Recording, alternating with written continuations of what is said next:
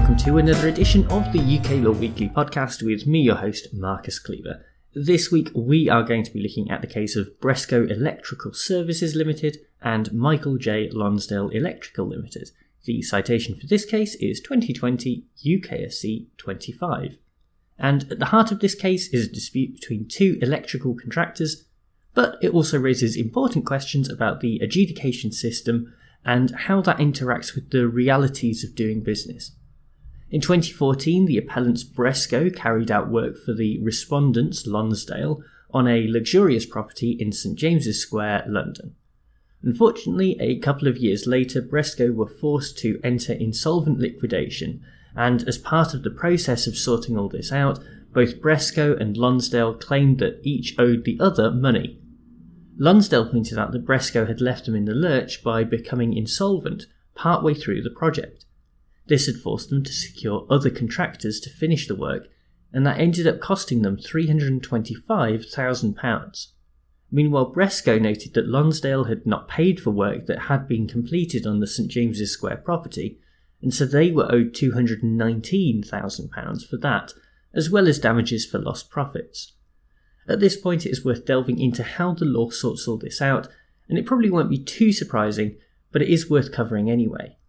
Adjudication first came about in the building industry in 1996 and was designed as a way for parties to resolve disputes without making the process of doing business too difficult. One of the ways that it does this is by disputes being referred to an independent adjudicator for a quick decision, and for those decisions to remain binding until if and when the decision is challenged in a court of law. This is commonly known as pay now, argue later, and is a pretty effective way to ensure that the cash flow of a project is not inadvertently tied up in legal costs. The other legal principle that is relevant to this case is called insolvency set off, and applies when a company enters into insolvency with mutual debts between themselves and another company. A liquidator works out how much is going in either direction and comes up with a net amount that the company either owes or is owed. To use this case as an example, Lonsdale claimed £325,000 from Bresco, while Bresco claimed £219,000 from Lonsdale. That makes a difference of £106,000 owed by the insolvent Bresco to Lonsdale. However, in 2018, the liquidators actually referred the full £219,000 claim by Bresco to an adjudicator. Lonsdale opposed this on the basis of the insolvency set off. They argued that this should have meant that they were the ones who were actually owed money, but in any case, there was no longer any dispute or claim under the contract, and so adjudication was not something that was available to Bresco. Furthermore, any adjudication decision that did arise out of this would not be enforced until the liquidator had calculated the net balance, and thus adjudication was an exercise in futility anyway. This twofold argument was accepted in the High Court, and so an injunction was granted that had the effect of stopping adjudication. When the question was appealed to the Court of Appeal, they did not agree that adjudication was simply not available, but they did uphold the original injunction on the basis that adjudication would indeed be a futile exercise. Bresco appealed to the Supreme Court, which is where we pick things up. Unsurprisingly, the justices also decided to split their decision up into two parts, in line with the arguments presented by Lonsdale. Firstly, whether an adjudicator has jurisdiction to hear the claim, and secondly, whether hearing that claim would be futile. On the first point, it was decided that the insolvency set off does not mean that the original claim by Bresco for £219,000 simply goes away or disappears. From a legal standpoint, it is important that the two separate claims by either side retain their individual identity, as each could found their own set of proceedings before a court. As such, the claim by Bresco can be referred to adjudication. However, while the Supreme Court agreed with the Court of Appeal on the first point, there was disagreement on the second. For the Court of Appeal, there was a simple incompatibility between adjudication and insolvency set off. The best way to explain that incompatibility is if we imagine that Bresco were successful in establishing their claim for the £219,000 before an adjudicator and then try to enforce that award before a court.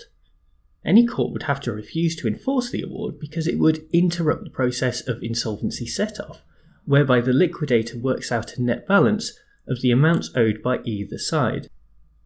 All in all, adjudication in this context would only waste time and money and would completely undermine the concept of pay now, argue later that underpins the adjudication process.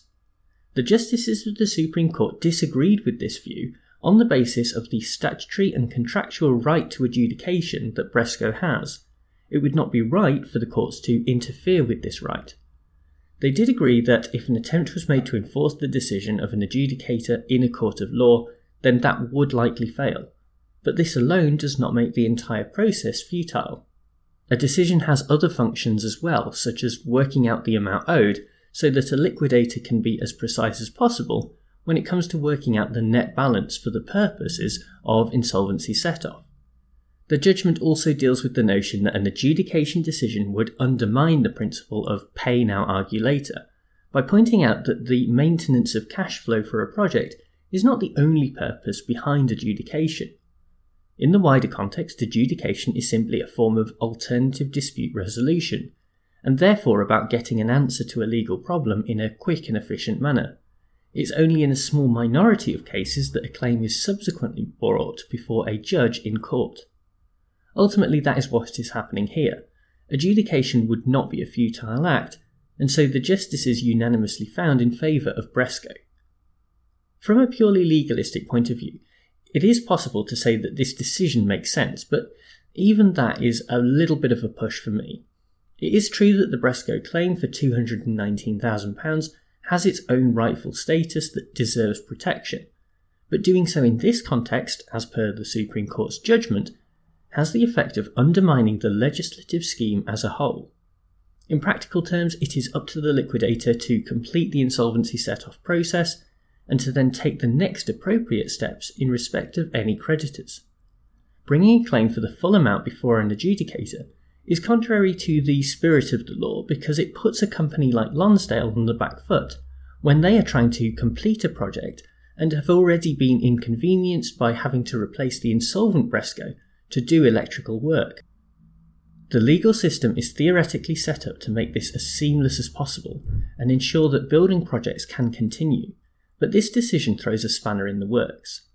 Even if we were to accept the jurisdiction point, that doesn't change the fact that the argument relating to futility remains, and this is something that the justices themselves basically concede.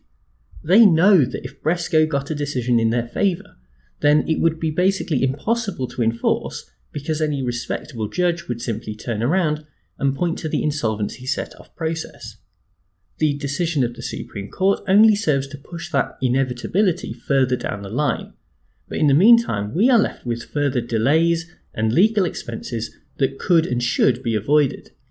Beyond that, the liquidator is not even necessarily bound by the decision of the adjudicator, and so if that avenue was not futile before, it certainly is by this point. In the end, the justices have made what should have been a relatively simple and business friendly process into something that is overly legalistic and complex. At the start of this episode, we talked about the way that the law interacts with the practical realities of the building industry. This is a sector of the economy that plays a huge role in the economic growth and infrastructure of the UK, and so the law should seek to make things as smooth and simple as possible, while holding those involved to a strict standard for the sake of quality. In this case, the law has failed in that overarching goal, and the unfortunate stereotype of the law representing an unnecessary bureaucratic hurdle for those people trying to actually get things done has won the day. Well, thank you very much for tuning into this episode of the podcast, and thanks as ever to bensound.com for providing the theme music. If you do get a chance to check out the website, then please do so at uklawweekly.com.